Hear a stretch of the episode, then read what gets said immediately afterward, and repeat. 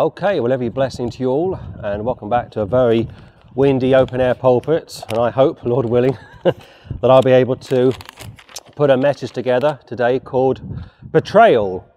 And when you think of the New Testament, you think of two characters. You think of Simon Peter and you think of Judas Iscariot. Simon Peter would betray the Lord, would regret his betrayal, and would be restored. Judas Iscariot would betray the Lord, regret doing such, but would not be restored. And the latter would go on to commit suicide. And we are told from the book of Acts that he went to his own place. Simon Peter, of course, was restored. So, right from the outset, you've got a very clear picture of two people, both apostles, and when the heat was on, when uh, pressure was put on them, they both betrayed the Lord. Of course, Judas, uh, his betrayal, was foretold back in the Old Testament, whereas Simon Peter's was not.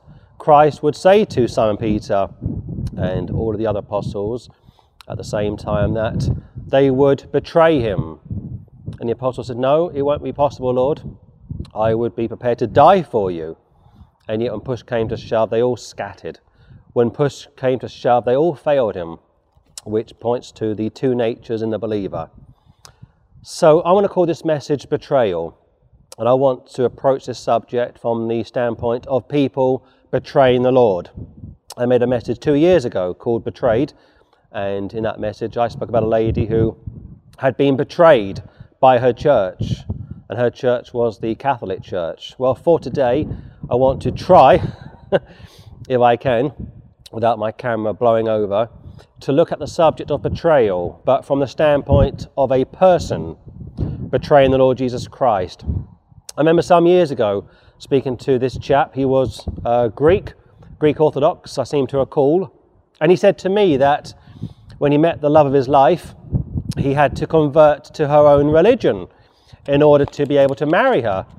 And I said to him, So what was her religion? What is her religion? And he said to me, She is a Muslim, and I had to convert to Islam in order to marry her. And I thought, what a sad situation. Imagine saying to her, Well, honey, I want you to convert to my religion in order to marry me. That's not what he said. That's not what he did. He turned his back on the Lord Jesus Christ. Now the wind is really picking up.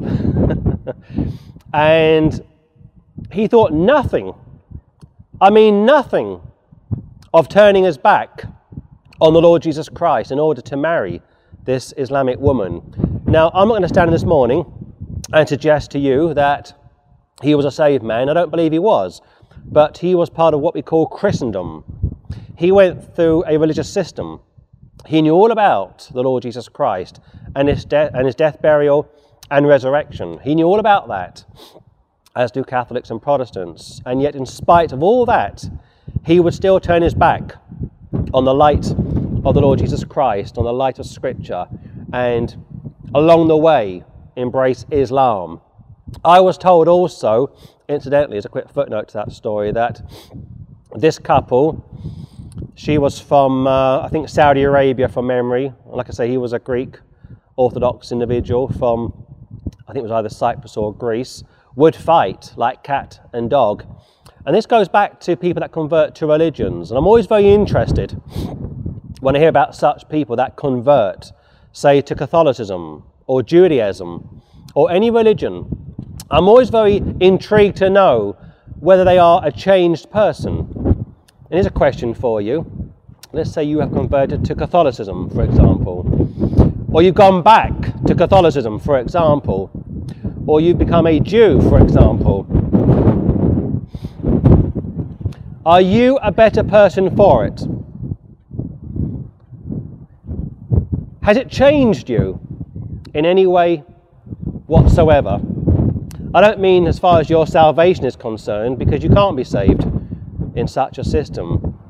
But what I'm trying to ascertain is has a change taken place? Are you now a better man or a better woman? Are you a better husband or a better wife? please excuse me whilst I put my hand on the top of my tripod. Are you a better person? Are you a better son or daughter? I mean, has a change taken place? Because if such uh, hasn't made any difference to you, then I suggest your religion is in vain, quite honestly. This Greek chap that I'm uh, speaking about this morning turned his back on Almighty God. He turned his back on Jesus Christ and embraced a false religion. And like I say, he was guilty of betraying the Lord. He was a traitor. But I'm very interested to know when people turn from any kind of light, any kind of Christian light, like Christendom, and embrace something else, whether or not a change has taken place. I remember some years ago when I was in Cairo for one day as a tourist, a very interesting country to visit, and I was speaking to this middle-aged woman on the coach, along with along with uh, a load of other tourists, and she said to me how her daughter had uh, got married recently and was head over heels in love with her husband, and she was looking forward to seeing her daughter sometime shortly after uh, returning from Cairo. And I thought this is an interesting story. Where's this going? and she said to me, uh, and incidentally, my daughter's converted to Islam in order to marry the love of her life. And I thought, wow. But don't worry, she said, I've looked online, I've done my research, and as far as I can tell, uh, the Muslims worship the same God as we worship. And I thought, the we? Who's the we? and I said to her, What have you found online? I wanted to take my time responding to such an outrageous statement. And she said, Well, I've looked online, as I say, and I've found some books, and it would appear that Muslims and Catholics and Christians, she was an Anglican incidentally, all worship the same God, and I'm very happy about that. And I can see her now smiling as she relayed such uh, an account back to me or what her research had shown. And I said, Well, can I say something to you that you are incorrect? In fact, Muslims don't worship the God of the Bible, and Christians don't worship the God of the Quran. The two gods are not the same. You may find that Islam is a monotheist religion.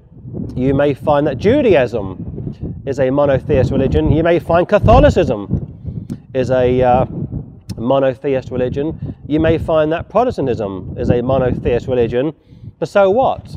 The book of James says how the devils believe that there is one God and tremble. Big deal.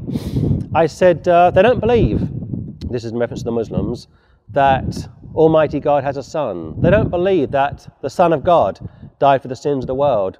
So, therefore, Islam and Catholicism, Islam and Christianity, Islam and Christendom are not the same.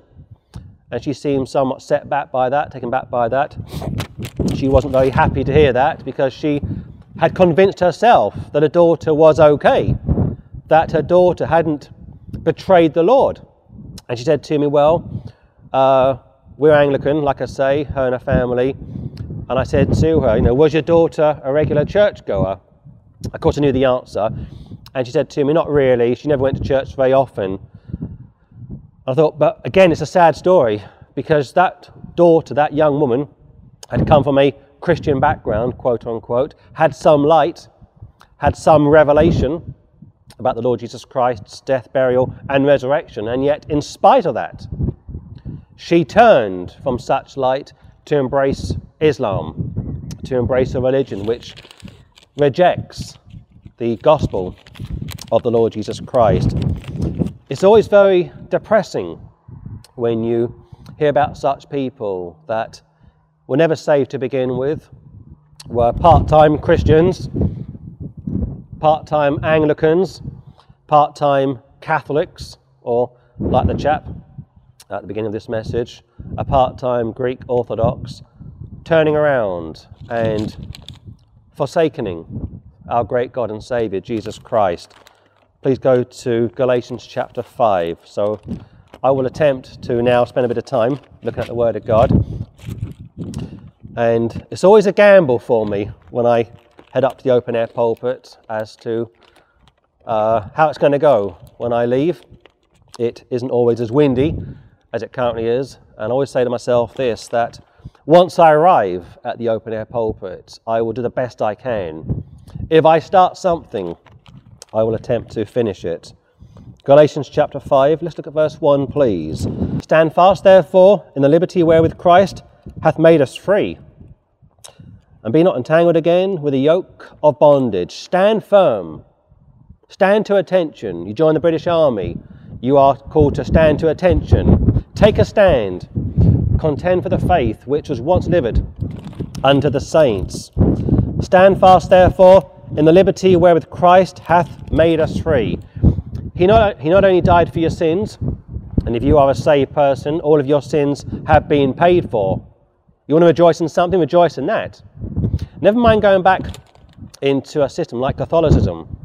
And I hear about people that convert to Catholicism or they go back into Catholicism and they become very religious.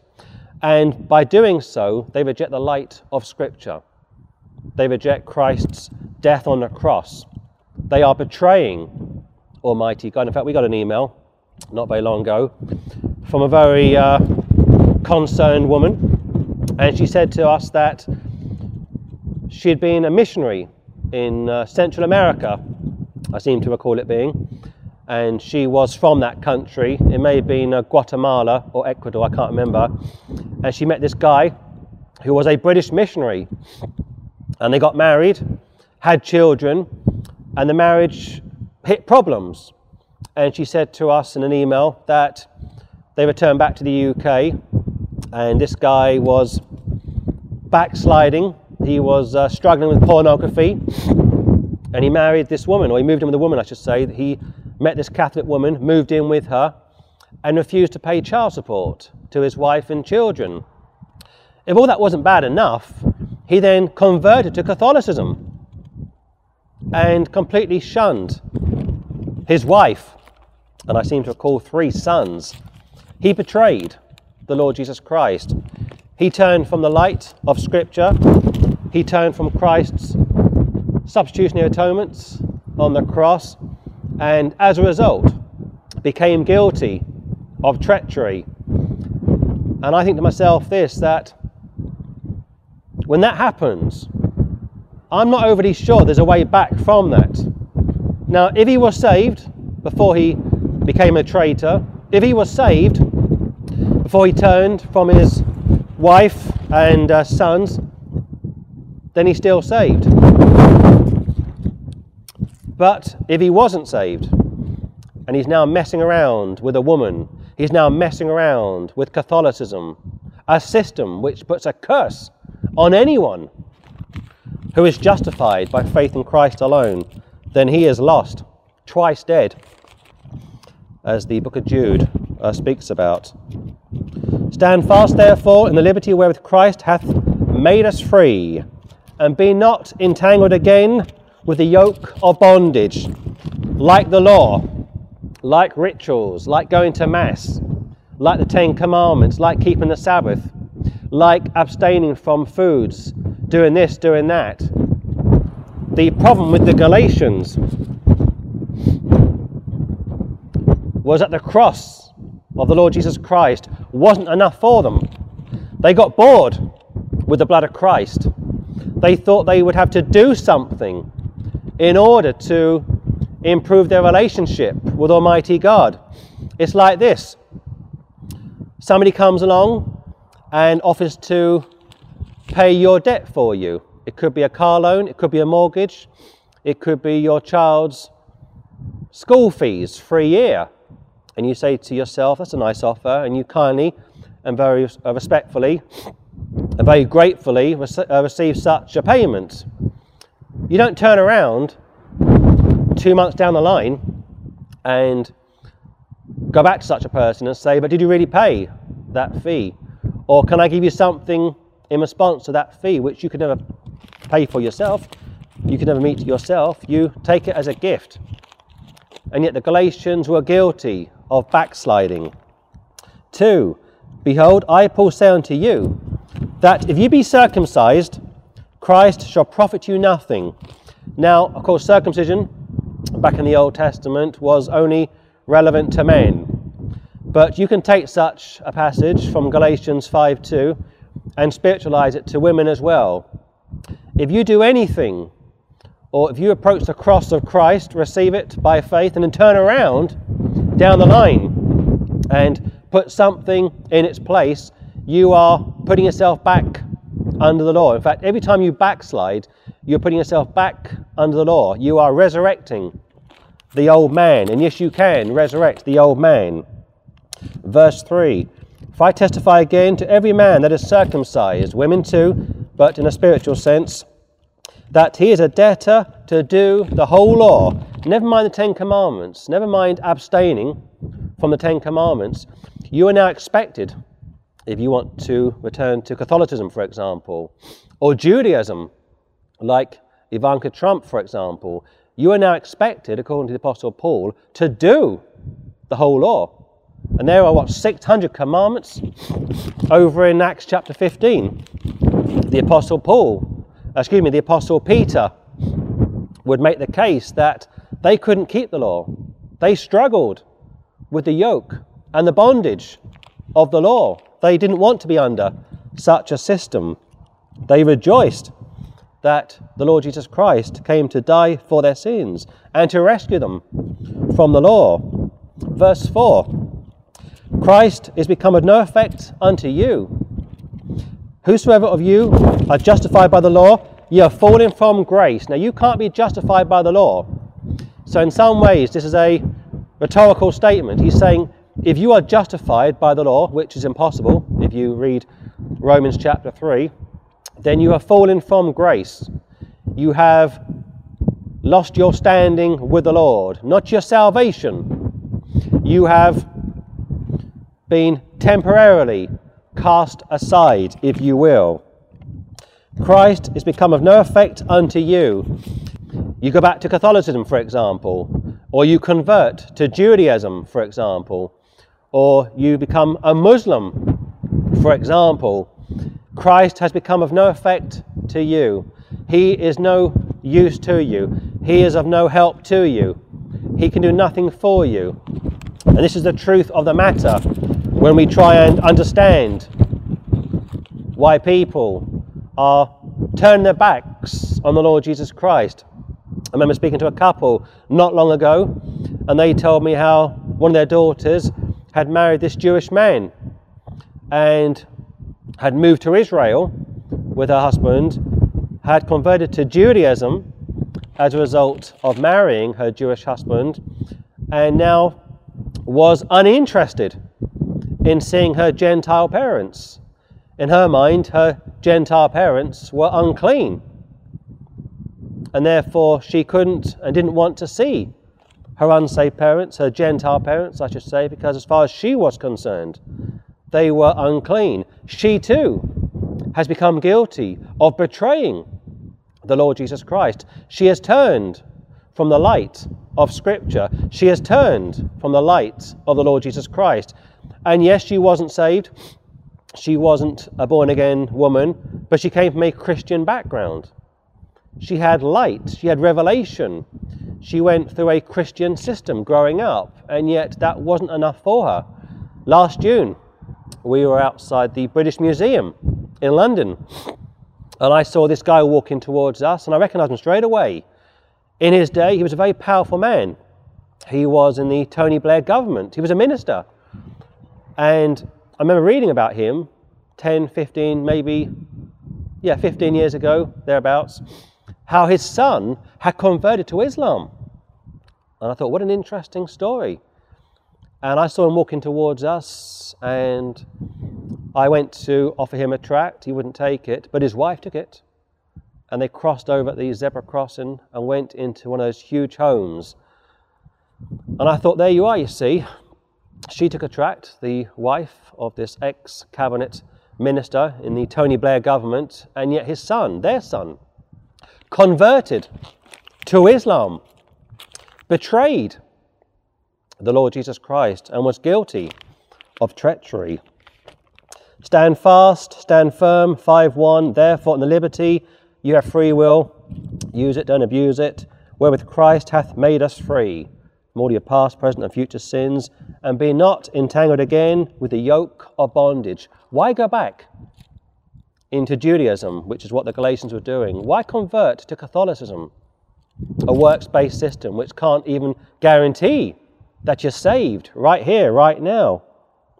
Behold, I, Paul, say unto you that if you be circumcised, Christ shall profit you nothing. Why convert to Islam?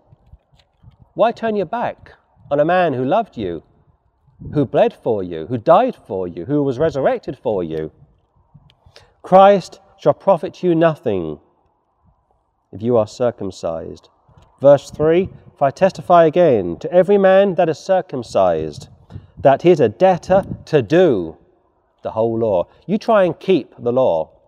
You try and be a consecrated person seven days a week. You try and wake up at the right time every day of the week. You try and go to sleep at the right time every day of the week. You try and eat the right amount of food every day of the week. In fact, in the UK, it is uh, the view of experts, take it or leave it, but the view of the experts is this that if you are a man, your daily calorie intake is, I think, 2,000. 2,000 calories a day for a man and 1,500 calories a day for a woman. You try and reach that target seven days a week. Next time you go shopping, get your calculator out and you try and work out how many calories are in a loaf of bread, for example, or a pint of milk, or in butter, you'll be quite surprised. An average slice of bread, here's a quick footnote, contains around 110 calories. 110 calories, 120 calories. There are more calories in white bread uh, than uh, brown bread, of course, but you try and reach that target. You try and stay within that uh, 2000 calorie per man per day uh, criteria, or 1500 a day for a woman per day. It's going to be very difficult. And that's just from a, a physical standpoint. That's just from the standpoint of trying to live healthily or walking daily. Uh, we are also told in the UK, another quick statistic, another quick uh, point to share with you all, that you are expected or you should walk 30 minutes a day to stay healthy, to avoid uh, getting diabetes. Very difficult. Very difficult to reach a target. So I put it to you this way if you can't keep such a criteria, if you can't manage to discipline yourself or eat the correct amount of calories every day or exercise 30 minutes a day, you've got no chance of keeping the law to perfection as well. Go to Titus chapter 3, please. What we really need as Bible believers and as Bible teachers is a greater sense of honesty, a greater sense of people being honest with themselves and what the Word of God actually says. I caught a video clip a few nights ago of a preacher taking questions from his audience. And a lady walked over to him and she said to him, So are you perfect? You spent 25 minutes lambasting uh, those of us all around. And it's always very easy to lambast other people, and yet take a look at yourself sometime. And she said to him, So are you now sinless? Are you now perfect? And this guy said, Well, I'm sinless in Christ. And I thought, what a response.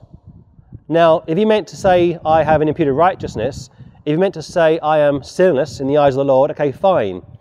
But when it comes to speaking to unsaved people, don't be so pious. Don't be so pompous. When I speak to people on the street, I will tell them that I am a saved sinner, saved by grace, but I'm no better than anyone else.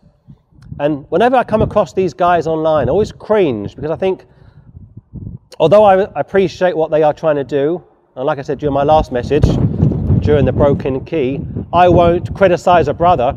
I won't criticize someone who has the guts, who has the courage to take a stand in the highways and the byways. But if I can, I will maybe speak to such a person privately and say, But brother, can I suggest you tweak your message here? Or may I suggest you tweak your message there? What I don't want to uh, do is become guilty of remaining or mimicking such piety. And this guy was saying, in essence, that since he got saved, he was perfect, he was sinless. And after a 10 minute conversation, he finally had to admit that sanctification will differ with different people. But it took 10 minutes, it took 15 minutes of going back and forth with this woman before he finally would admit that he wasn't sinless, that sanctification was an ongoing process. But what he wouldn't admit to, and this really grieves me, is the fact that he hadn't sinned willfully since he became a Christian. And I thought either he's a liar or he is deceived, or maybe both. But I guarantee to anyone watching this video, anywhere in the world, that if you are saved, you have sinned willfully. You wake up in the morning and you think to yourself, I don't feel particularly well today, I will go back to sleep. Or you wake up and you feel like having a good slap up meal. You shouldn't do, of course. Your doctor tells you that your health needs to uh, recover. You've been abusing your body for 10, 15 years as a saved man, as a saved woman, and yet you say, I don't care. and you go and have a big fry up meal and you start to feed the flesh. That's willful sinning because your body is the temple of the Holy Ghost. That's what First Corinthians is all about. That's why you have people that are sleeping in Jesus. That's why they are told to check themselves out before they go to the Lord's table. It has nothing to do with the Mass or the Eucharist. It has to do with their bodies being the temple of the Holy Ghost. And as a result, Christ lives within such people. You had people turning up in Corinth that were drunk. You had one guy sleeping with his mother. You had people suing each other. And Paul would lambast such people. He would lament such people behaving in such a way. You see, You've got the Corinthians, very carnal, very loose, if you will. And you have the Galatians, very legalistic, very upright, very self righteous, like the street preacher. I don't do this, I don't do that, I'm this wonderful person. Although he didn't actually say that, but he was alluding to that. And I don't, nearly, and I don't do uh, wickedness anymore, I don't practice sin anymore. I would say this to you, and I would quote 1 John chapter 1 that if we say we haven't sinned, we make him a liar, and the truth is not in us. We need honesty. We need more brothers, teachers, uh, to be more honest and speak up the two natures in the believer. I must be mad filming in such weather, but you know me, if I start something, I aim to finish. Titus chapter 3. Look at verse 4, please. But after that, the kindness and love of God our Saviour toward man appeared. God manifest in the flesh. Put Christ next to Muhammad. Put Christ next to anyone, anywhere. It's pathetic. But after that, the kindness and love of God, our Saviour, toward man appeared not by works of righteousness, which we have done, but according to his mercy he saved us by the washing of regeneration and renewing of the Holy Ghost, which he shed on us abundantly through Jesus Christ our Lord, that being justified by his grace, we should be made heirs according to the hope of eternal life. Justified by grace, saved by faith in Christ alone. That's good news. That's wonderful news. Christ came, He lived, He died, and was resurrected for our sins. And the Word of God says if you believe in that, If you trust in that, you are saved. And yet people are turning from that, converting to Catholicism, a works based system which puts an anathema on anyone, anywhere in the world that wants to be saved by faith in Christ alone. Some people turn from that and embrace Judaism. Some people turn from that and embrace Islam. And as a result, if you use the analogy from Galatians 5, they have fallen from grace. Christ has become of no profit to them. Not the works of righteousness which we have done. Out goes the Ten Commandments, out goes going to Mass, out goes trying to be a Eucharistic minister in the Catholic Church or a deacon in the Catholic Church by the washing of regeneration and renewing of the Holy Ghost. Supernatural, of course. The Word of God says how your new birth isn't as a result of the will of man or others, but by Almighty God. John chapter 1. The new birth is supernatural from the beginning to the end.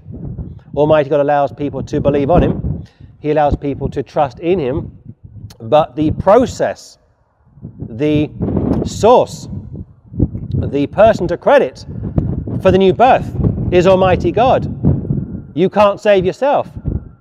You may go to Mass, you may go to your local Baptist church or Presbyterian church or any church for that matter, it can't save you.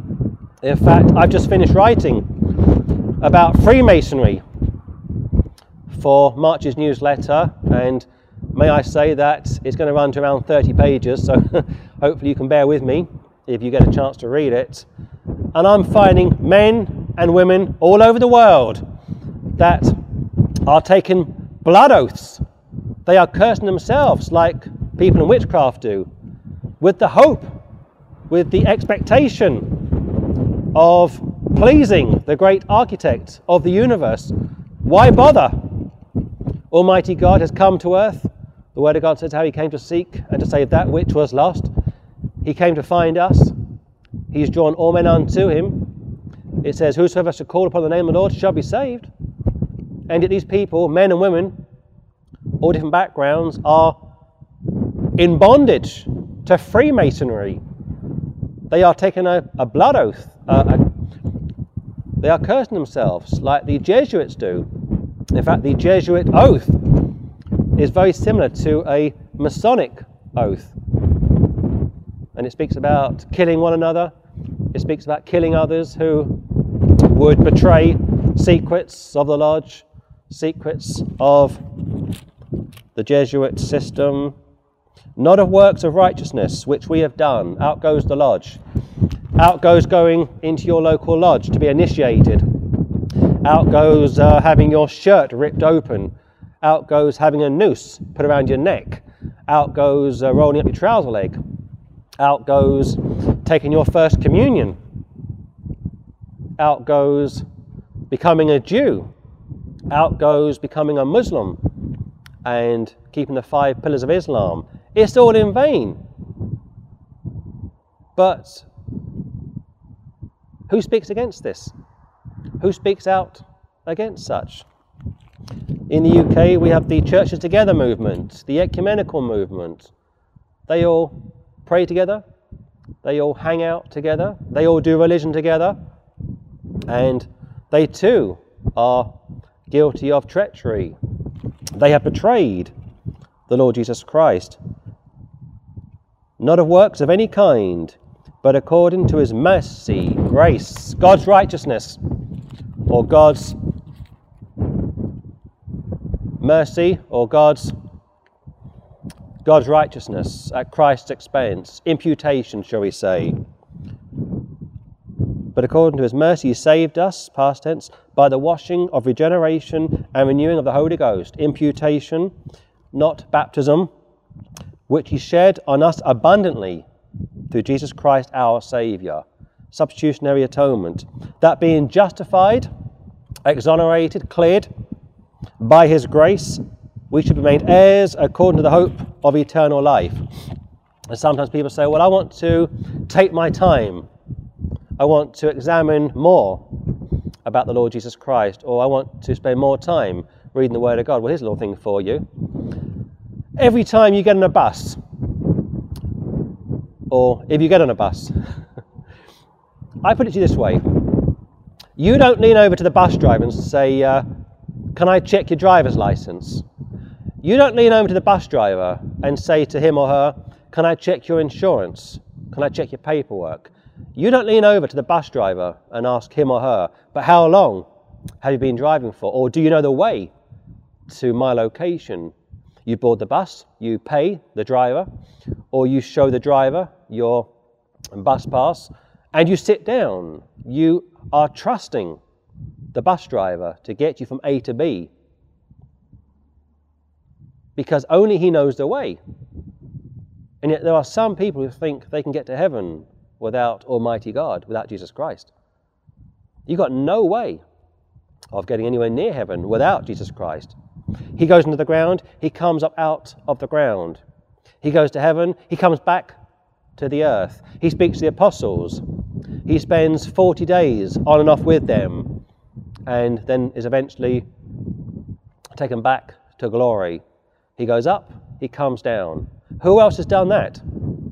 Who else has died, gone into the ground, has been resurrected from the dead by himself, incidentally, John chapter 2, goes to heaven or returns to heaven, puts his blood in the Holy of Holies, and then comes back to the earth. Did Muhammad do that? No. In fact, when Muhammad died, his own men didn't bury him. They were so sure that, like Jesus, he would be resurrected. They were wrong. There is no one else in the history of the world, as I stand in this morning trying to finish this message, that comes anywhere near the Lord Jesus Christ.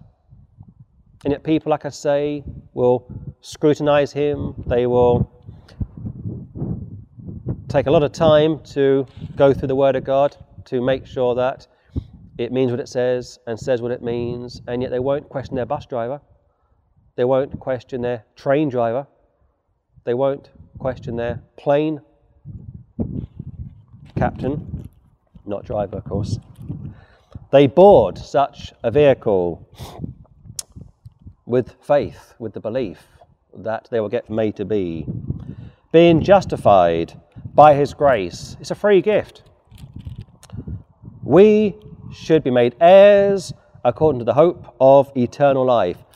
Not only are you saved from all of your past, present, and future sins, but you are now a co heir with the Lord Jesus Christ. One day you will rule and reign with the Lord Jesus Christ. You are now a son of God. God gives you everlasting life. God gives you Himself. You are born of God. You are in the beloved, which goes back to eternal security. If you are saved, your sins are forgiven. If you are saved, your sins are paid for. Your sins don't need to be paid again. When you came to the Lord, if you're saved, He saved you in your worst possible state. It says, while we were yet sinners, Christ died for us. So if he died for you as a sinner, if he died for you before you were born, if he died for you and loved you whilst you were in the worst possible state as an unsaved man or woman, then he still loves you now as a saved sinner. He will judge you as a son, not as a sinner, but he loves you nevertheless. He doesn't uh, pull the rug from you. He doesn't say, Well, you've been saved five years, ten years, but you messed up along the way, or you weren't as faithful as you should be. And I always say, Join the club. None of us are as faithful as we should be. None of us love the Lord like we should do. We can't love Him like He loves us. He would have a conversation with the Apostle Peter and he says, Do you love me, Peter? How much do you love me, Peter? And he asks him, he asks him three times. And Peter said, You know, I love you, Lord. And he did love the Lord, but he was carnal, he was fleshly. He wanted to uh, take a man's head off, and he missed a man's head and took his ear off. And like I say, the Lord would restore him from his treachery and he would go on to be one of the leaders in the early church, whereas Judas wasn't restored. And like I say, he would go to his own place, and some people think that Judas will be the Antichrist. I'm not overly sure. I think it's more likely that the spirit that possessed Judas Iscariot will possess the Antichrist. So there's hope that if a saved person stumbles, if a saved person becomes guilty of betraying the Lord, there is hope that such can be restored. But go back to that British chap that I mentioned some time ago, a missionary in Central America or South America, I can't remember where it was, maybe in Central America, turning his back on his wife and sons, moving in with a Catholic lady, becoming a Catholic. As far as I'm concerned, as a former Catholic myself, I would say that he was never saved to begin with. And he has certainly fallen from grace. I mean, it's like this if someone does something for you, if someone uh, shows you their love, if someone says, Here are the keys to a nice property, or here are the keys to a nice car, the sort of car that you couldn't afford to buy and run, or the sort of house you couldn't afford to buy and maintain, for you then, for you then to turn around and say, Thank you very much, but your house isn't particularly uh, worth me moving into, or, that, or the car isn't particularly worth me driving around, is a snub. It's an insult, and as such, you would uh, be castigated by such a person for holding such a view or having such a, a selfish mindset. But here's a quick footnote and turn to Hebrews chapter 1, please. When we speak to Catholics about this type of a subject, they say, well, you guys are very divided. They say that you guys are one of many denominations. Well, let me say this to you as a response to that. Yes, it's true. There are many denominations, there are many groups within groups, far too many for my liking. But it comes down to this that if those groups, or if people within those groups, or if there are people within those denominations that are saved, that have been justified, then they are saved. Everything else, like church government, uh, dress code, uh, what time of the week they want to meet to break bread is all secondary. Uh, secondary. It becomes a secondary issue, and if those groups, if people within those groups stray into apostasy, and they will on many occasions, then it becomes a judgment seat of Christ issue. But as far as salvation is concerned, it's not an issue. So, as far as I'm concerned, yes, there are many denominations, but that shows me there is diversity that shows me there is liberty in the body of Christ. That shows me that Almighty God has allowed people to worship Him in different ways, providing, providing they are born again, providing they have received Him by faith alone. So, just because you are in a system which may consist of many people Big deal. What does it prove? Just because your church is a clone of one another, just because you all appear to sing from the same hymn sheet, so what? What does it prove? Read Acts chapter 1 sometime, read Acts chapter 2 sometime. You've got 120 people in the upper room in Jerusalem, not 1,200 people, not 12,000 people. You've got 120 people in the upper room. And by the end of Acts chapter 2, Acts chapter 3, you've got around 3,000 souls that get saved. Not 30,000 souls, not 300,000 souls, but 3,000 souls. The minority, according to Scripture, have always been in the truth, and the majority, according to Scripture, have never had the truth. That's why it says how the road to hell is broad, but the gate, the entrance to heaven is narrow, and few, and few, and few there be which find the way, find the gate. Hebrews chapter 1, look at verse 3, please. Who being the brightness of his glory, Jesus Christ, of course, and the express image of his person, and upholding all things by the word of his power. When he had by himself purged our sins, sat down on the right hand of the majesty on high. All by himself, he purged us from our sins. All by himself, he has made an atonement for our sins. All by himself, he has saved us from our sins. And this is what organized religion hates. Organized religion hates anyone, anywhere, coming along like yours truly and preaching how we are saved by faith in Christ alone not by works of righteousness which we have done, but by his mercy. He has saved us according to his grace. They despise that. It makes them feel inadequate. It makes them feel redundant. It makes them feel worthless, which, of course, is what they are. Listen, if you're born again, you don't need a priest to help you out. If you're born again, you are a spiritual priest. If you are born again, you don't need to go to a church or a temple. You are the temple of God. There is no temple in the church age for the Bible believing Christian. There is no church in the church age for the Bible believing Christian. For the church age, you are the temple of God. Almighty God lives within you. That's why people are being judged over in Corinthians for living like the world because Almighty God lives within them. Who, being the brightness of His glory. You saw Jesus Christ. You got a good, a good look, a good, uh, a good uh, glance of the triunity of the Lord, and the express image of His person. He that has seen the Father, or he that's seen the Son has seen the Father. And upholding all things by the word of his power, let there be light, and there was light. When he had by himself, Mary Mass, no. Muhammad, no. When he had by himself, outgo your Ten Commandments, outgo you doing religion. When he had by himself purged us from our sins, or purged our sins, sat down on the right hand of the majesty on high. It is finished. It is done. Mission accomplished. Christ has died for the sins of the world. It's great news. And yet, for some people, it means nothing. So, Hebrews 1 3 rules out any works.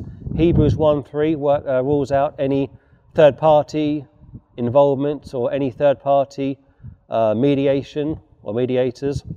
Hebrews 1 3 rules out anything, anyone, anywhere else uh, needs to do to help you get to glory.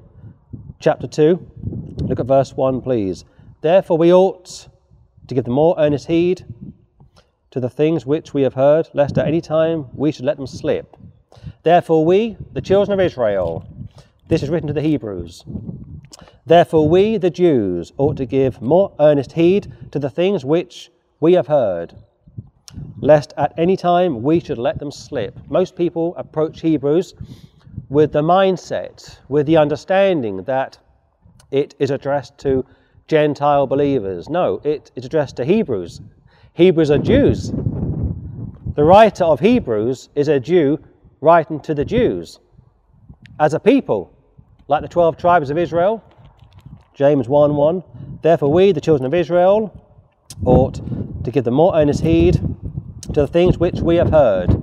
Christ came the first time to the children of Israel, lest at any time we should let them slip lest at any time we should turn from the Messiah, lest at any time we should remain under the old covenant, trying to do religion. That's what Romans 10, verses 1 to 4 is all about. That's why the Jews, for the most part, wouldn't receive the Lord Jesus Christ because there were no works involved. They wanted to be saved by their works, like the Freemasons.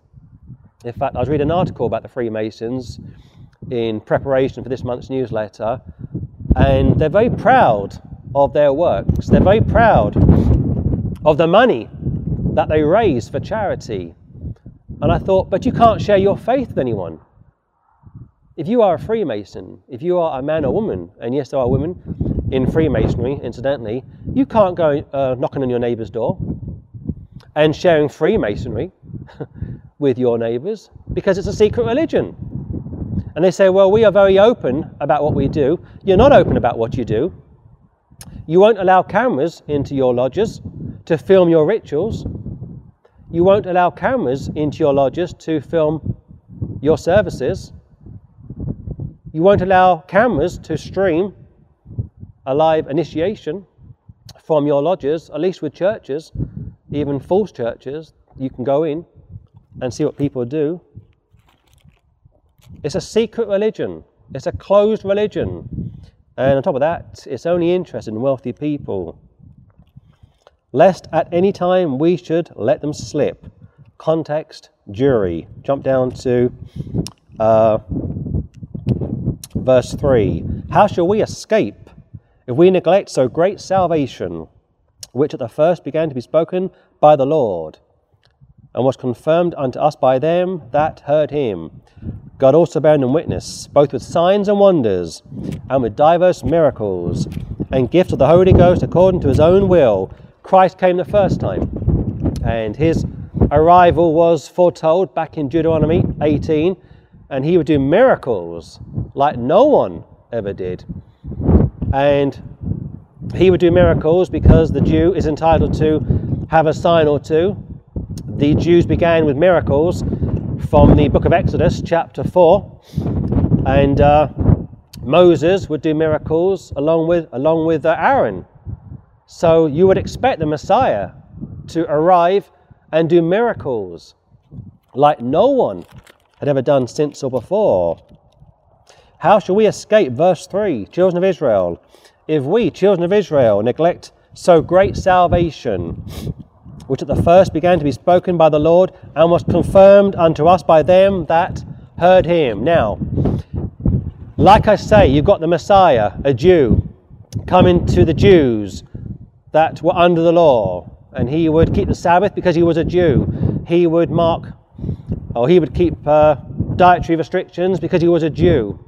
He would go to the temple because he was a Jew. He would keep the feast days because he was a Jew. The early church was Jewish for the most part, but the Gentiles were not expected to keep the Sabbath.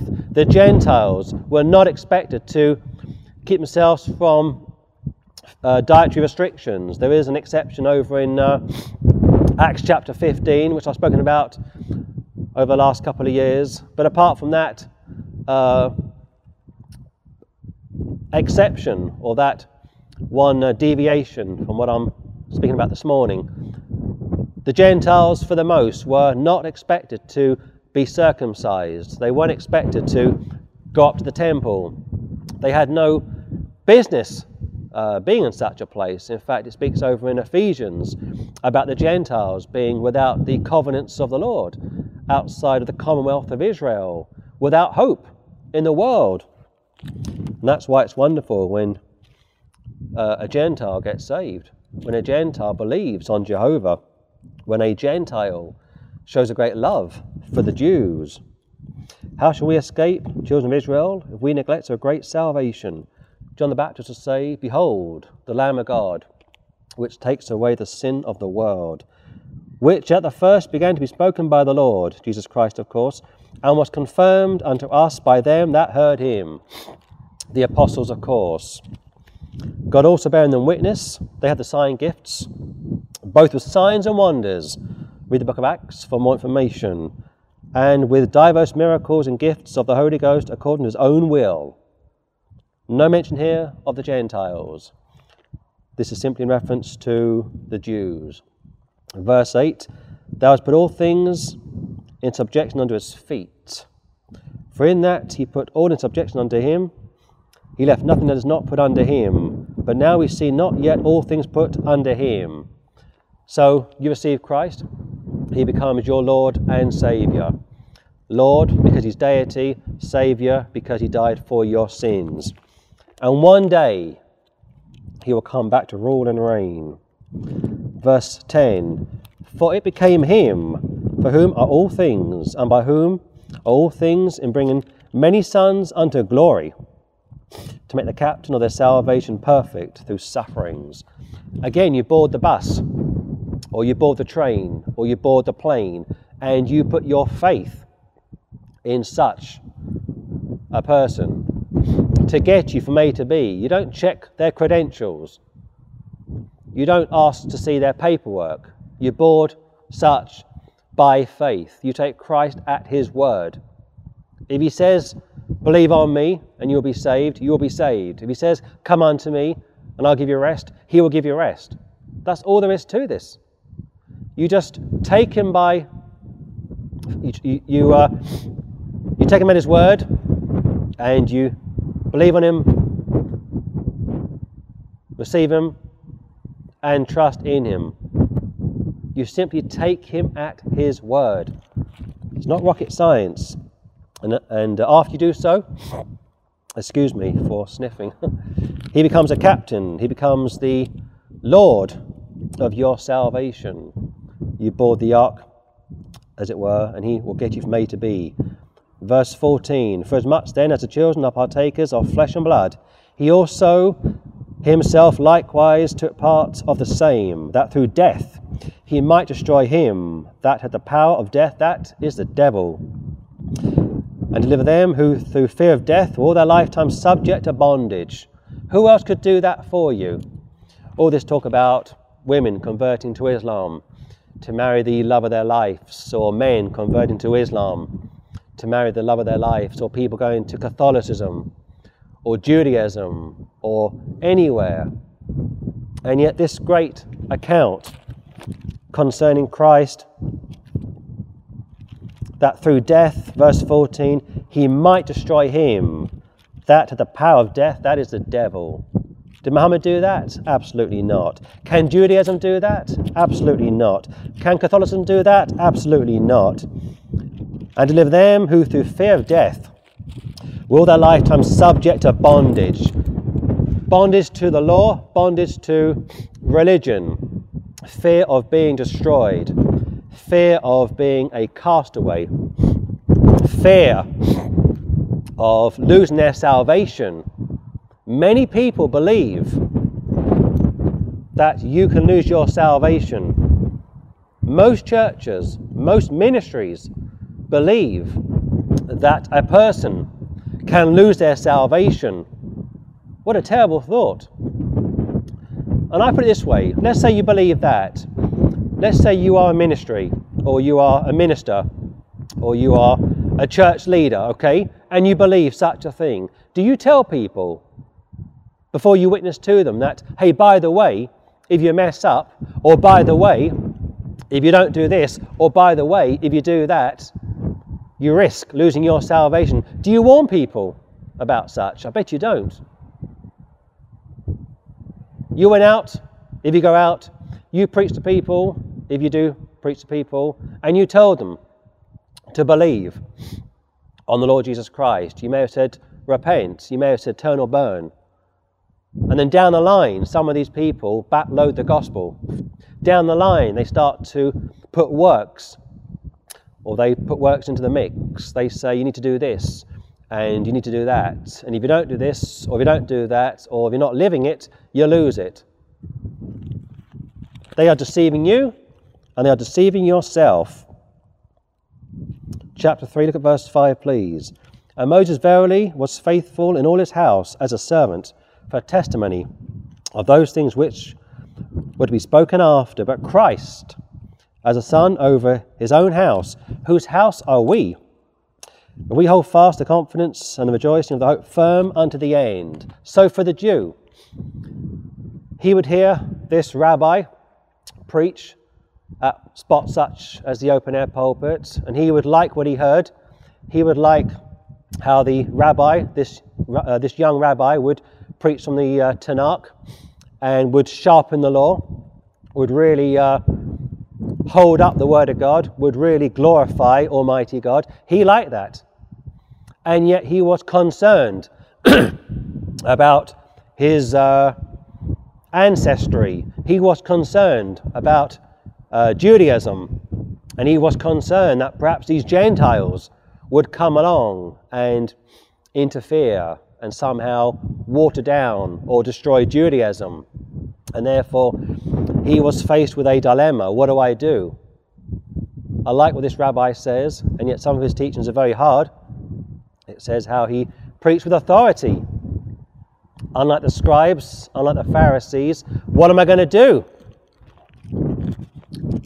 It's going to cost me something to follow the Lamb. But Christ, verse 6, as a son over his own house, whose house are we, if we hold fast the confidence and the rejoicing of the hope firm unto the end. You are my disciples if you continue in my word.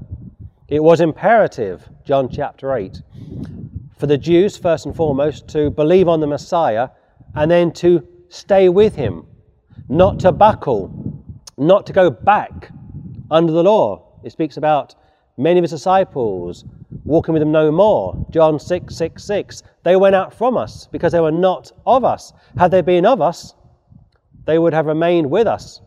But they went out from us because they were not any of us. They weren't of us. 1 John chapter 2, uh, from memory, verse 19, I think, speaking about those that began with the early church, but then turned around, John 6 6 6, or Judas Iscariot, another good example, and permanently departing from the Lord. And in that case, John 6 6 6 especially, going back under the law, treachery. They would betray the Lord. They would weigh him up and they would say to themselves, It's going to be tough to follow him. It's going to cost us something to follow him. And they would turn from that and go back under the law. And that's what this is speaking about. Hold fast the confidence and the rejoicing of the hope firm unto the end. And yet, most people preach this particular piece of scripture and say that you have to endure to the end in order to be saved. And if you don't endure unto the end, you either lose your salvation if you hold to the Arminian view, or you were never saved to begin with if you hold to the Calvinist view. Both are incorrect. This is not addressed to the church. This is, ad- this is addressed to Jewish believers, I will say that. But the church, in the sense of Gentile believers, if you will, this is not addressed to. Now, we can read Hebrews, and I like Hebrews a lot, and we can take a lot of spiritual application from Hebrews. But doctrine per se is problematic.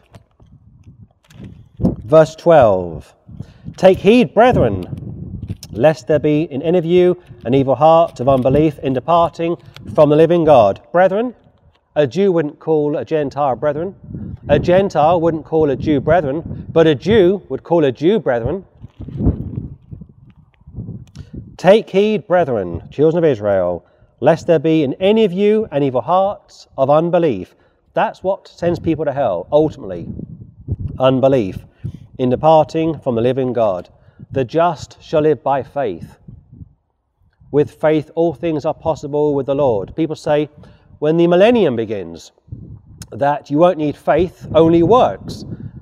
And yet they seem to forget that when Christ came the first time, he demanded faith. You could be standing right in the presence of the Lord, as near as I am to my camera, and he expected you to have faith in him. Faith is what saved you, and faith will be a part of the millennium. You're not saved by your works alone in the millennium.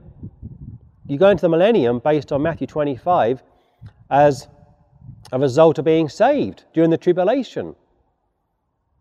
Matthew 25 speaks about the goat, the goats and the, uh, the sheep, the saved and the unsaved, and the sheep are those that got saved in the tribulation, and off they go into the millennial kingdom, the new earth, if you will. The church, of course, will be uh, reigning with the Lord for a thousand years, New Jerusalem and on the earth. But those that got saved in the tribulation, those that weren't put to death in the tribulation, those that meet the king at the end of the tribulation, are then rewarded. And off they go into the millennial kingdom. Faith alone. Now, what you do in the millennial kingdom, according to the Pauline epistles, is dependent on how you live, like now during the church age. And yet, it is possible that you can lose your place in the millennial kingdom. Uh, Galatians chapter 5, 1 Corinthians chapter 6. If you live after the flesh, but you can't lose your salvation under any circumstances. Uh, take heed, brethren. Excuse me, it's so cold for March.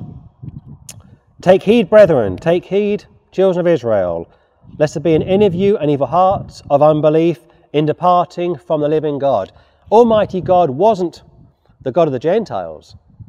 Almighty God wasn't your God until you received Him. Now, in a physical sense, yes, we are all descendants of Adam, but we are not children of God until we are born again. Galatians chapter 3.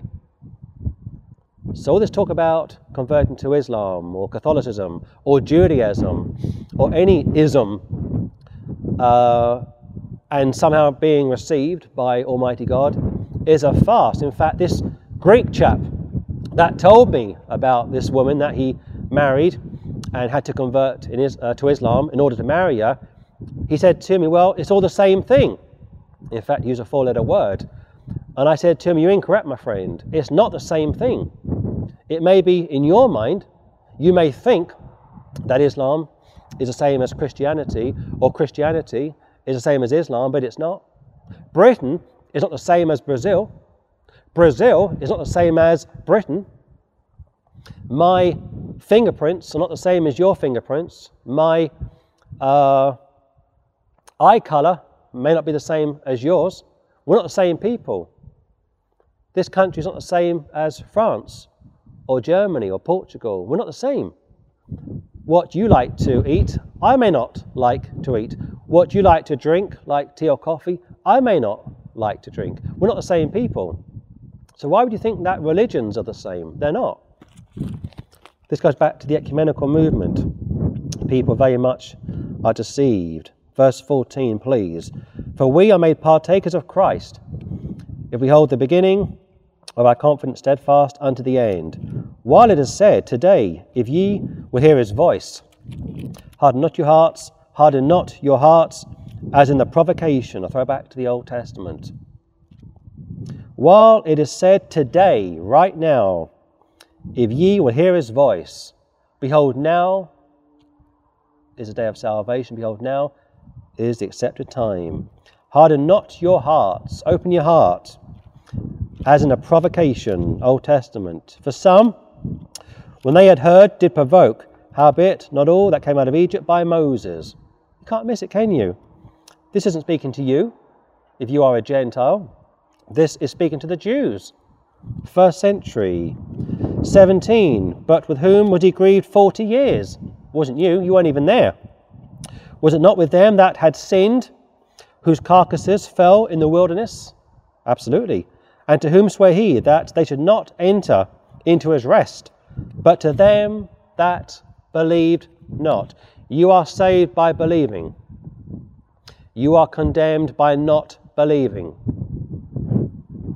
You are kept saved by what he did for you, not what you do for him. After you get saved, according to Ephesians chapter 2, you are saved unto good works. Once you get saved, off you go into the highways and the byways, or if you are insane like I am, stand at the open air pulpit and try and do a message, yes, then the works come afterwards. Or you try and help people, like that woman whose husband walked out on her and her three sons and we helped her as best as we could. The works come after you are saved, not in order to be saved, and not in order to stay saved. So we see that they could not enter in. Why? Because of unbelief. The context is Jewry. The context is come to the Lamb, receive the Messiah by faith, and rest in Him. Leave your works at the door. All this talk about first communions and being a good Muslim, a good Catholic, a good Jew. The law says, forget it. You can't keep the law anyway. Go back to Acts 15. Peter says we couldn't keep the law. It was a burden to us. We struggled. But one man was perfect. One man kept the law. And one man, more importantly, fulfilled the law. chapter 4. Verse 6, please. Seeing therefore it remaineth that some must enter therein, and they to whom it was first preached entered not in because of unbelief. Again, he limiteth a certain day, saying, In David, today, after so long a time, as it is said, Today, if ye will hear his voice, harden not your hearts. Behold, I stand at the door and knock.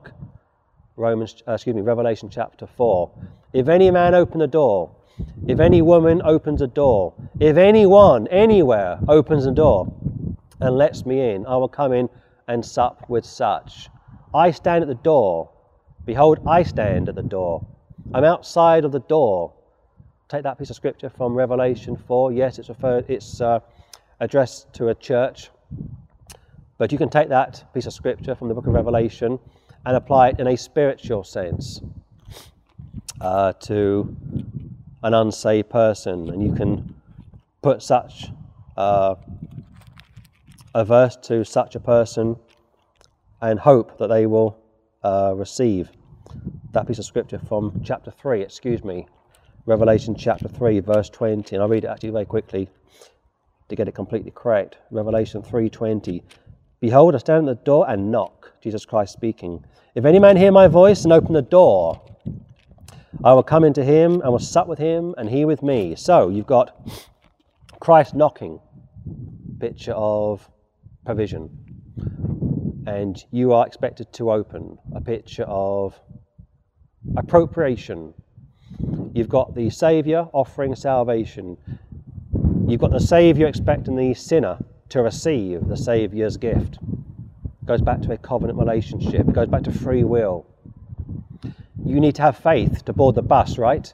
You need to have faith to board the train, right? You need to have faith to board the plane, right? You need to have faith to board the ark. You need to have faith to board the express train to heaven with Jesus Christ as the driver. Get on the ship, get on the plane, get on the bus. Just board the boat like Noah would do and allow him to get you from A to B. Verse 11 from Hebrews chapter 4, please. Let us labour therefore to enter into that rest lest any man fall after the same example of unbelief. You can't miss it, can you? Just a tiny bit of faith will work miracles. It will take you wherever you need to go. Start small and work up. But for the Jews, for the most part, they didn't like the idea of being saved by faith alone. They thought, but what about the law? What about the Sabbath? What about the temple? And the Lord gave the children of Israel 40 years, 30 AD till 70 AD, to get the house in order. And he kept the Romans back, and he allowed the Pauline epistles to be uh, written and distributed. He allowed the Gospels to be written and distributed. He allowed all of the apostles, apart from John, to die out, and then the temple went down the second temple would be destroyed. And any Jew living at the end of the first century, you would have thought anyway, would have said to him or herself, What's going on? We've lost two temples. Has God forsaken us?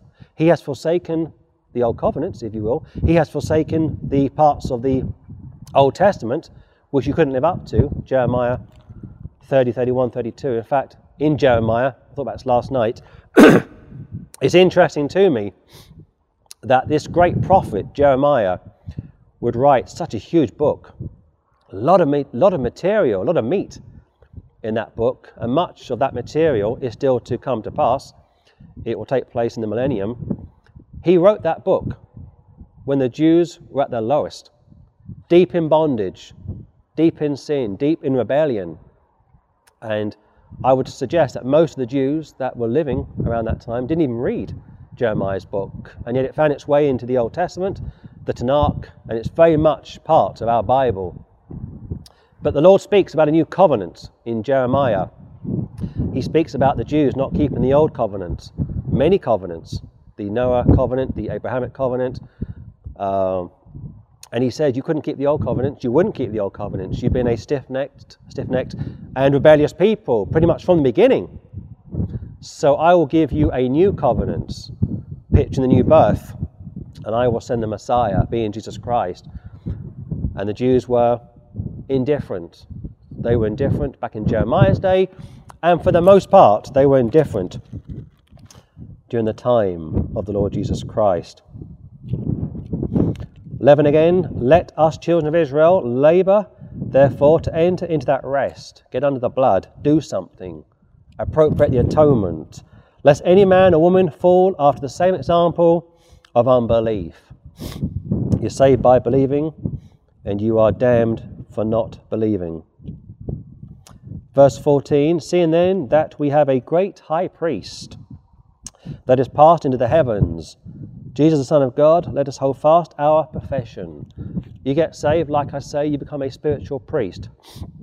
And Christ is our great high priest. We don't need the Pope of Rome. We don't need cardinals. We don't need bishops. We don't need parish priests. We don't need pastors or deacons or elders to help us get to heaven. Now, if you're saved, you might want a helping hand from a Bible believing brother. Okay, fine. But such a person can't help you get to heaven. Such a person can't uh, intercede for you. It is between you and the Lord. And here, Jesus, as our great high priest, not just high priest, but great high priest, has passed into the heavens. Who else has done that? I mean, seriously, who else has done that? Jesus, the Son of God. Let us hold fast our profession. Hold firm, dig deep. What would Paul say? Uh, lay, lay hold of eternal life. Uh, make your calling and election sure. You have passed from death unto life. This is great news. We are already, according to the book of uh, Ephesians, in heaven in a spiritual sense. 5 12. For when for the time ye ought to be teachers, ye have need that one teach you again, which be the first principles of the oracles of God, and become such as have need of milk and not of strong meat. He's saying this, the writer of Hebrews, could be Paul, may not be Paul, I don't know, but the writer of Hebrews is saying this that you should be teaching now. You're not children anymore. You should be maturing, growing grace. And if you meet brothers on the streets, and I do, who've been saved 10, 15, 20 years and haven't got out of the Gospels, or can't explain imputation to you, or justification to you, or sanctification to you, they are babes. They haven't grown. For when for the time ye ought to be teachers, ye have need that one teach you again, which be the first principles of the oracles of God, and are become such as have need of milk and not of strong meat. It's a rebuke. And why is this given? Look at verse 11. Of whom we have many things to say and hard to be uttered. Why?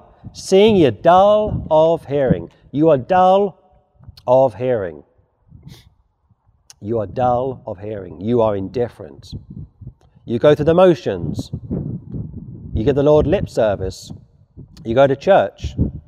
And the moment your church service finishes, home you go, television goes on, and you are glued to your television until you go to sleep. Or you are glued to your laptop until you go to sleep. You go through the ritual. You may be saved, I won't say you're not, but the moment your church system or your church service or your church gathering ends, back home you go hard to be uttered, seeing you're dull of hearing. So you can't miss it, can you? It's a rebuke to the children of Israel. And some of these people that would have read this epistle in the first century would have been saved, of course. But the writer of Hebrews, could be Paul, like I say, is addressing it to Jewry. He's addressing it to the people of Israel. He's hoping that this will be passed around to Jews in the first century. And yes, you can take these verses and apply them spiritually to people living today, of course. Like I say, I love the book of Hebrews, but I know that doctrinally it is addressed to the Jews, people of Israel. Chapter 6. chapter 6. This is always a good one that gets uh, quoted by those that hold to conditional security. Hebrews chapter 6. Look at verse 4, please. For it is impossible for those who are once enlightened and have tasted of the heavenly gift and are made partakers of the Holy Ghost and have tasted the good word of God and the powers of the world to come, if they shall fall away, to renew them again unto repentance, seeing they crucify to themselves the Son of God afresh, and put him to an open shame. The picture here is of a Jew, like Judas perhaps, or maybe Caiaphas, or anyone from the first century who would commit the unpardonable sin, Mark chapter 3, who would see Christ face to face, who would observe his miracles and say, but he's doing so thanks to the devil, unpardonable sin, which can't be committed today.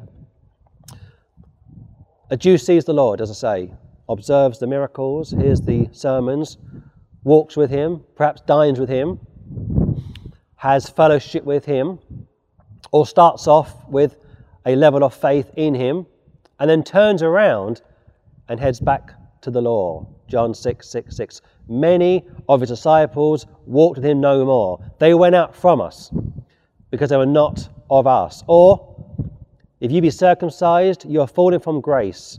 Christ shall profit you nothing. Now, with Galatians 5, I will make the case again that that's probably speaking about saved people who are trying to do religion and have uh, fallen out of fellowship with the Lord. And it says over in uh, 1 John that if we confess our sins, uh, he is faithful and just to forgive us of our sins and to cleanse us from all of our unrighteousness, so on and so forth. But at the same time, from Galatians chapter 5, that if you are circumcised, you are fallen from grace, you are now a debtor to do the whole law, is also perhaps aimed at unsaved people that are trying to get to heaven by doing their own thing, like here. For it is impossible for those who are once enlightened and have tasted the heavenly gift and were made partakers of the Holy Ghost and have tasted of the good word of God and the powers of the world to come, if they shall fall away back to the law. Thank you, Jesus, but I'm going back to the law. If they shall fall away, I'm going to marry the love of my life and become a Muslim. If they shall fall away, I'm going to marry the, uh, the love of my life and become a Jew. If they shall fall away, I'm going to become a Catholic. If they shall fall away, I'm going to become a Freemason. To renew them again unto repentance. Why? Seeing they crucified to themselves the Son of God afresh and put him to an open shame. There is no salvation outside of Jesus Christ, okay? There is no way to be saved outside of his blood atonement. It's all about the blood the precious blood of Christ. Go back to John the Baptist. Behold the Lamb of God that taketh away the sin of the world. If you don't want to be saved, that's fine. God won't force you to be saved. He will judge you once you die, and He will judge you by Christ's righteousness, Acts 17 30 31. And if you don't match up to His righteousness, which of course you won't, then you will be damned. So, yes, you have free will, you can receive it or reject it, but outside of Christ, outside of the blood, there is no way to be saved, and that's what this is all about. If you sin willfully, meaning if you turn your back on the blood, turn your back, uh, turn your back on the Messiah, turn your back on the message, the gospel, the ministry of the Lord Jesus Christ, and go back under the law, which Christ says is now obsolete, he has fulfilled the law, then of course you can't be restored. You can't be saved any other way. And that's why it's heartbreaking when people become Jews, especially Jews. We are premillennial at this ministry. We love the Lord. We love the Jews, of course. Uh, we love Israel. And we know that the Lord has a heart, a love for the Jews, of course. But we also realize that Judaism as it is today isn't part of the new covenant. You have Jews today who are part of a system and go to synagogue regularly and they pray and they speak to the Lord, and yet their prayers are not answered because they're not part of the new covenant. And when they die, and they will die, 10 out of 10 people die, according to the scripture, they are damned. Why? Because they haven't believed on the only begotten Son of God. You see, we will say that because we are friends of Israel. We will warn them that outside of Jesus Christ there is no way to be saved, and that's what this is all about. If they shall fall away, John 6 6 6, to lead them again unto repentance. If they fall away permanently and go back to the law. Seeing they crucified themselves, the Son of God afresh, back to the animal sacrifice, and put him to an open shame. Not in reference, not in reference to somebody messing up, a saved person. I mean, Simon Peter, like I say, would betray the Lord. And it says how he would curse, he would swear, he would blaspheme. He almost killed a man, but he was restored. But he sinned willfully, right? But he was restored. You go to Acts of Apostles. The Lord says to Simon Peter, slay, eat, and kill. And he says, Not so, Lord. I've never eaten anything unclean of itself. He starts to argue with the Lord, sinning willfully. Go to uh, Galatians chapter 2. He's hanging around with the Jews and he's making the Gentiles feel uncomfortable. He's making the Gentiles behave like Jews. And old Paul arrives in town. He says, Hey, come here, you. And he calls Peter over, who knew better, and he castigates him.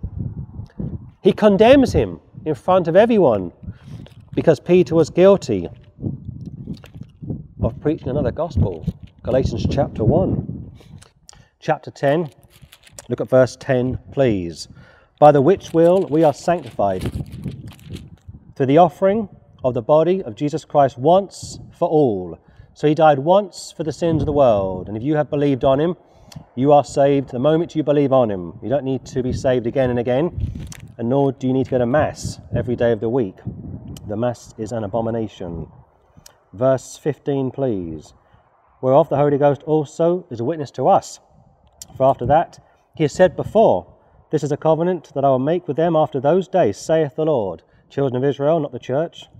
I will put my laws into their hearts, and in their minds will I write them. And yet, spiritually speaking, this can be in reference to you and I, because Christ lives within us. 17, and their sins and iniquities will I remember no more. What a great offer. Can your God promise you that? Can Allah promise you that? Can being a good Jew promise you that? Can being a good Freemason promise you that? How about no? 22. Let us draw near with a true heart in full assurance of faith, having a heart sprinkled from an evil conscience and a bodies washed with pure water. Let us, the Jews, let us, the chosen race, let us, the children of Israel, draw near with a true heart. Don't be double minded in full assurance of faith. It's all about faith. Having our hearts sprinkled from an evil conscience and our bodies washed with pure water, not literal water. You are saved by the blood of Christ, and after you are saved, you get baptized by literal water. 23. Let us hold fast the profession of our faith without wavering, for he is faithful that promised. And let us consider one another to provoke unto love and to good works, not forsaking the assembling of ourselves together, as a man of summers, but exhorting one another, and so much the more as you see the day approaching. For the Jews, it was imperative to stay together as a group. For the Jews, it was imperative to get saved and stay with the Saviour, not to go back to the law. So here, 25 is speaking about the Jews as a people staying together as a body of saved Jews. This has nothing to do with going to church or not going to church. Not forsaking the assembling of ourselves together, like John 6 6 and 6, three sixes, interesting number, as the man of some is, but exhorting one another, and so much the more, as you see the day approaching. And the 26 gets cited by our conditional security brethren. For if we sin wilfully, after that we have received the knowledge of the truth, there remaineth no more sacrifice for sins, but a certain fearful looking for of judgment and fiery indignation which shall devour the adversaries. If we, the children of Israel, sin wilfully, after we have received the knowledge of the truth, Jesus Christ would say he was the way, the truth, and the life, there remaineth no more sacrifice for us. Absolutely. Where else could you go to be saved? Simon Peter would say to the Lord from John chapter 6 that he was convinced that Christ had eternal life. Where else could they go after they'd been in the presence of deity? So 25 is in reference to one's identity as a saved Jew. 26 is in reference to coming to the knowledge of the Saviour, like I say, and then turning around and saying, Thank you, Jesus, but no thank you. I'm going to go back to Judaism, or I will convert to Judaism, or I will become a Catholic, or go back to Catholicism, my faith in a system which cannot save anyone. 27. But a certain fearful looking for of judgment and fiery indignation which shall devour the adversaries. I think comes down to this, and I'll start to wrap this message up. I've got a few more minutes before my battery cuts out. For some of these people that I've spoken about over the last little while, it would be better for some of those people to have never been born. Peter speaks about them coming to knowledge of the truth and uh, getting tangled up, overcoming. It would have been better for such never to have been born again. That's how serious this thing is. 29. Of how much sore punishment suppose ye? Shall he be thought worthy who hath trodden under foot the Son of God, and hath counted the blood of the covenant wherewith he was sanctified an unholy thing, and hath done despite unto the Spirit of grace? For we know him that hath said, Vengeance belongeth unto me, I will recompense, saith the Lord.